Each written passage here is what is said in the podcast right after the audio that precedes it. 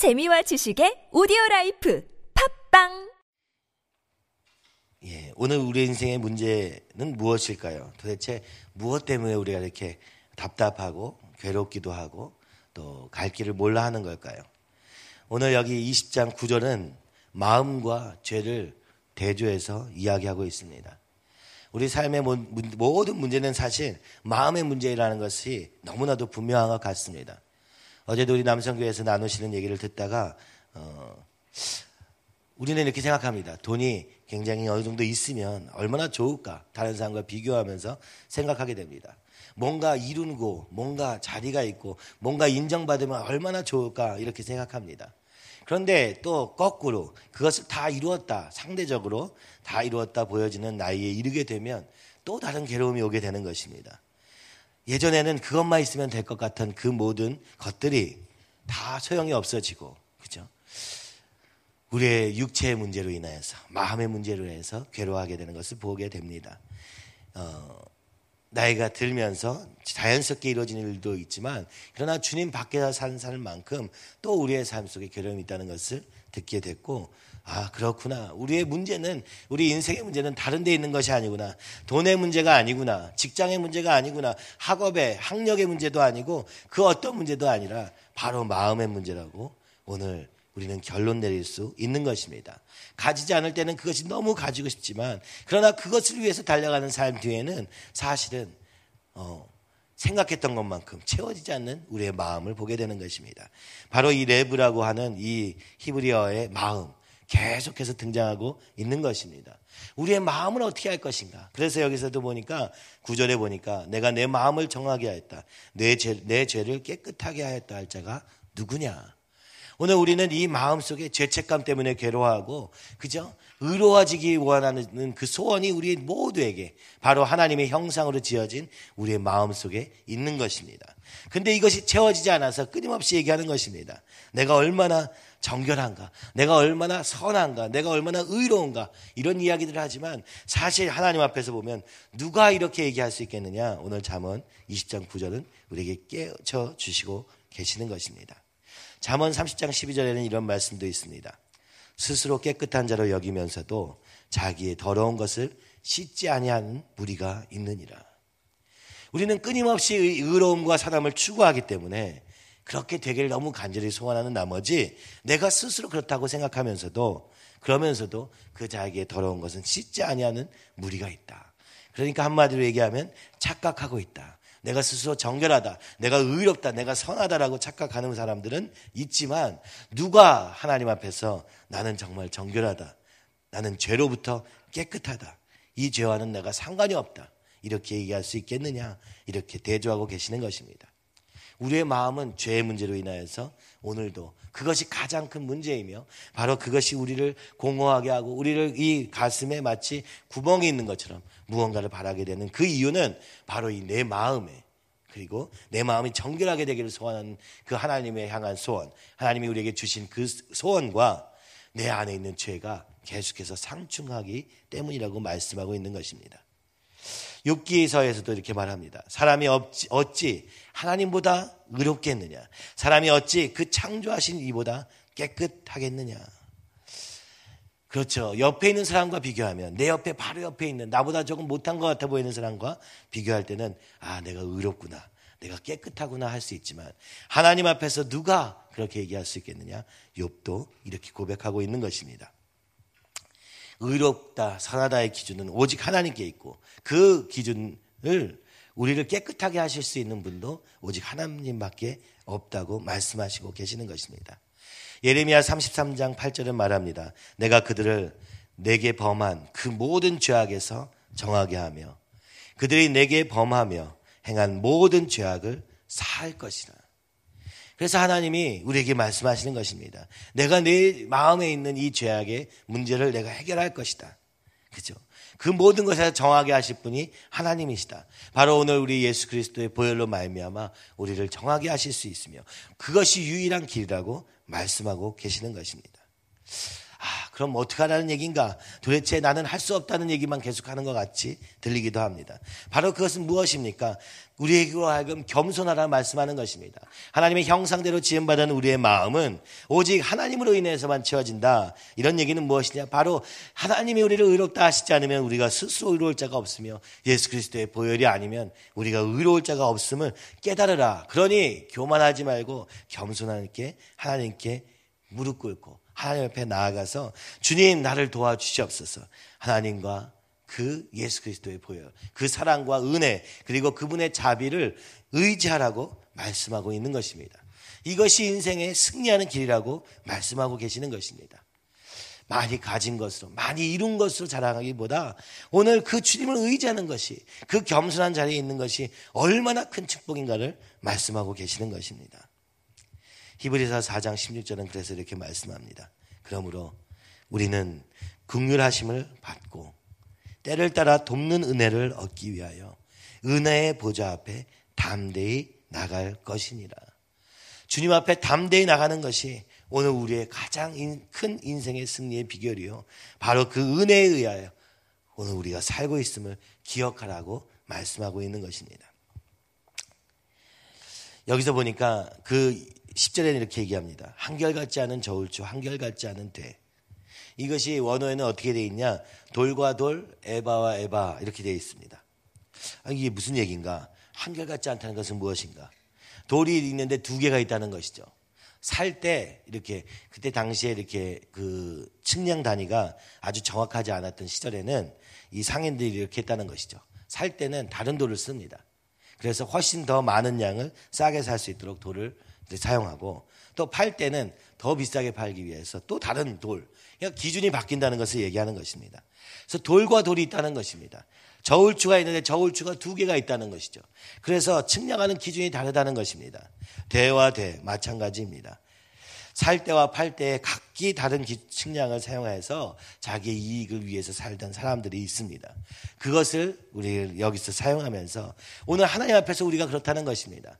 다른 사람들을 향해서도 그렇다는 것입니다. 다른 사람을 향한 기준은 굉장히 엄격하면서도 나를 향해서는 굉장히 관대한 기준을 가지고 있는 자들. 그래서 하나님의 기준이 아니라 내 기준을 하는데 이 기준은 항상 나를 위해서 더욱 좋은 기준인 것입니다. 나에 대해서는 관대하고 남에 대해서는 아주 철저한 그런 사람들. 한마디로 하나님의 기준을 떠난 사람들을 얘기하고 있는 것입니다. 그러니까 오늘 우리의 마음의 문제, 이 죄의 문제를 생각하는 데 있어서 가장 중요한 것은 무엇이냐? 바로 하나님 앞에서 생각해야 된다고 말씀하고 있는 것입니다.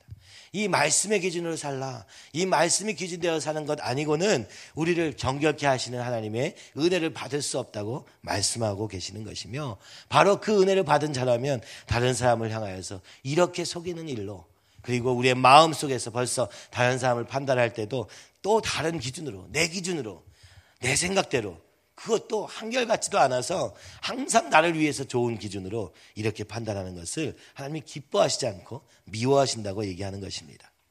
그러면서 11절에 말합니다. 비록 아이라도 자기의 동작으로 자기 품행의 청결한 여부와 정직한 여부를 나타내느니라.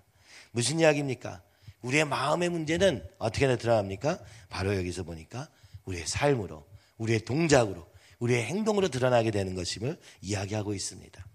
그래서 우리의 행동을 고치려고 하기보다 너의 마음을 주님 앞에 나가서 겸손히 엎드려 주님의 은혜로 말미암아 그 예수님의 보혈로 말미암아 깨끗하게 될 때야 비로소 우리의 행동이 바뀌게 된다 이렇게 얘기합니다. 그런데 첫 번째 비록 아이라도 얘기합니다. 그러니까 어려서부터 이 아이들을 정말 이 마음의 문제를 해결해 주는 것이 얼마나 중요한 것인가.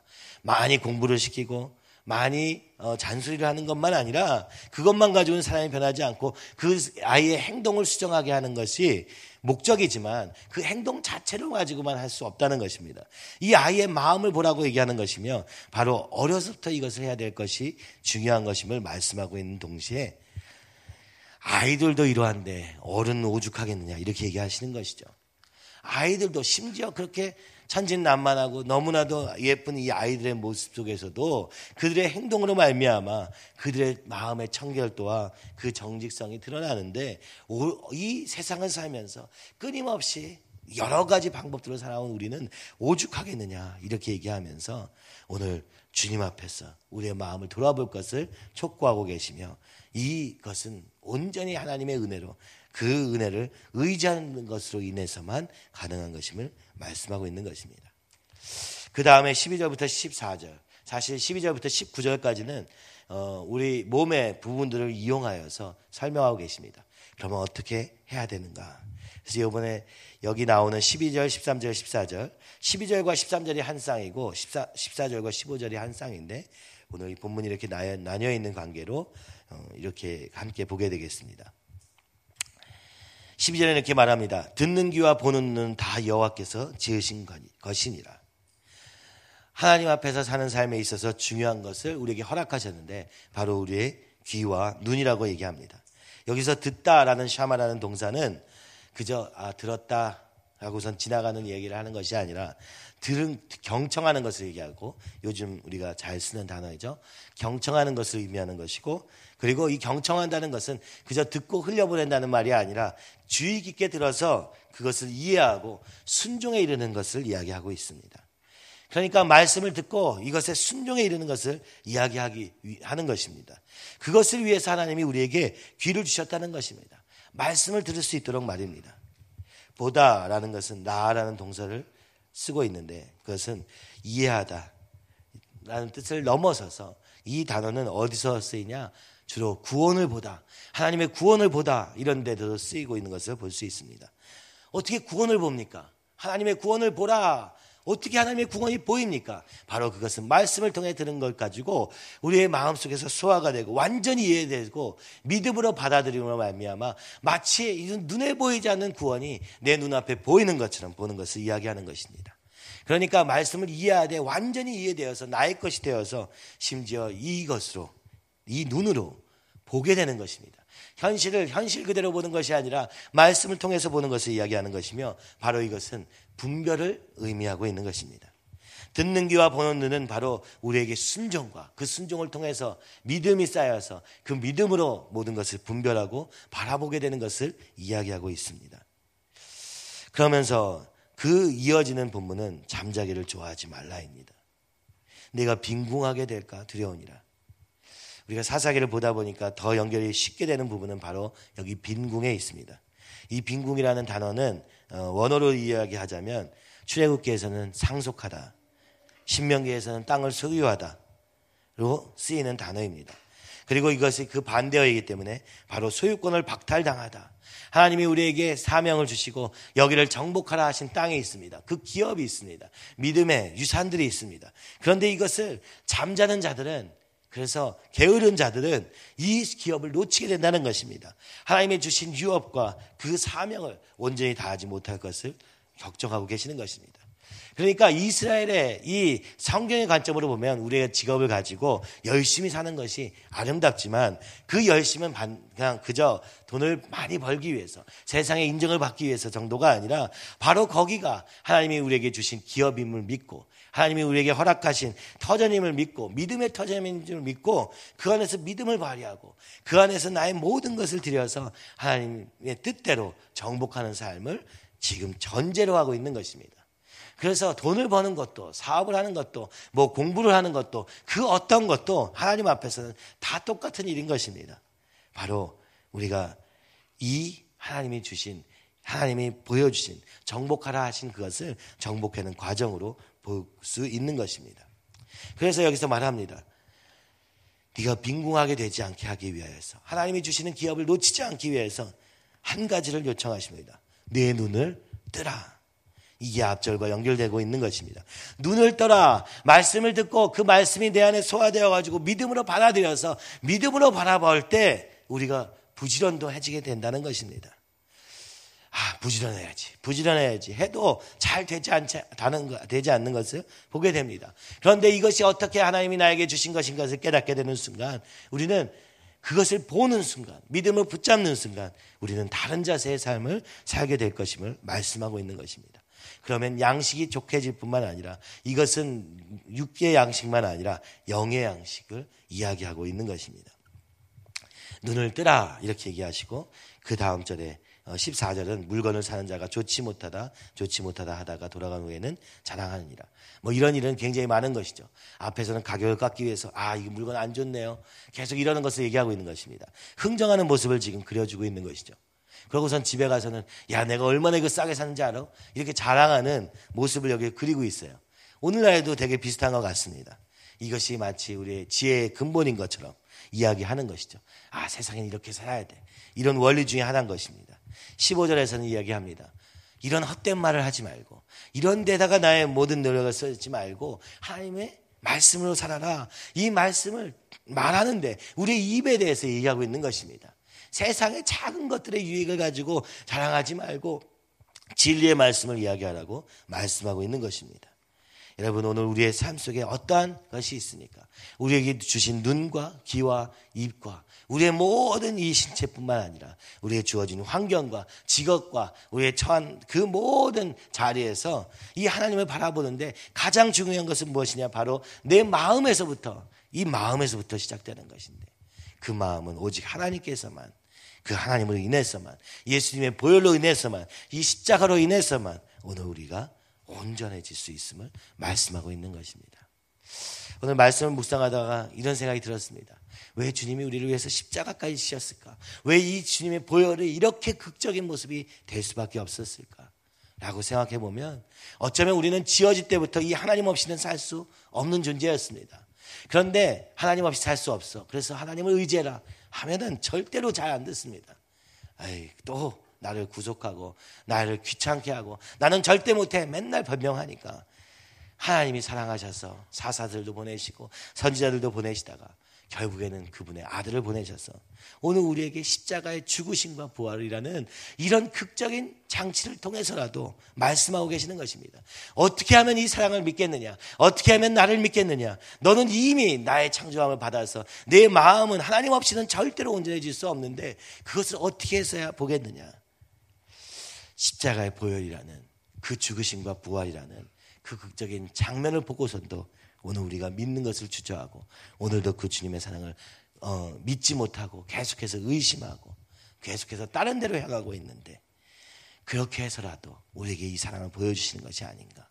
그래서 오늘 말씀하신 것입니다. 너는 깨끗해져야 된다. 정결해져야 된다. 성결해져야 된다. 강요하심으로 말씀하고 계시는 것이 아니라 너는 이미 그렇게 지어진 존재인데 내 마음의 공허함을 무엇으로 채우겠느냐? 오늘 거꾸로 말씀하시는 것이 아닌가. 그래서 우리를 위해서 심지어 너를 위해서 이 하나님 앞에서 이 주님의 의지, 은혜와 자비 앞에서 살아라.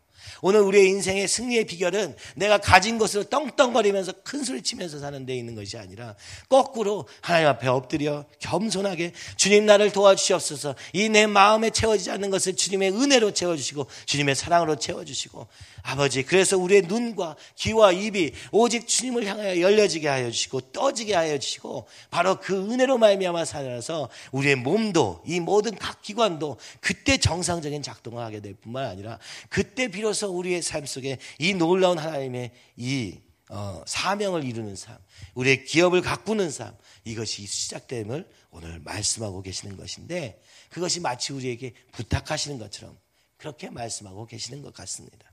너무나도 안 듣기 때문에 심지어 부탁하는데 바로 이것은 나를 위해서 필요한 복음인 것임을 우리가 기억하면서 우리 이 시간에 기도할 때 주님 내 마음에 아버지 이 마음을 깨끗게 하시고 정결케 하실 때 그것은 오직 주님의 보혈로 그 은혜로만 가능하오니 주님의 은혜를 붙잡고 이 예수님을 붙잡고 아버지 승리하는 하루가 될 수 있도록 주님 인도하여 주시옵소서. 하나님의 우리의 눈을 열어 주시옵시고 귀를 열어 주시고 아버지 우리의 입이 오직 주님의 진리를 가득하게 하여 주시옵시며 오늘 하나님의 보시는 것을 마치 그 하나님의 구원을 눈앞에서 보듯 보는데 이르는 믿음으로 응답하는 아버지 오늘 하루 되게 하여 주시옵소서. 그리하여 아버지 우리의 삶에 궁극적인 승리가 있게 하여 주셔서 가도 가도 후회하지 않을 뿐만 아니라 날마다 기쁨으로 가득해지는 이 놀라운 역사가 우리 모두에게 있게 하여 주시옵소서. 이 시간에 주님을 크게 세 번 외치면서 함께 기도하시겠습니다.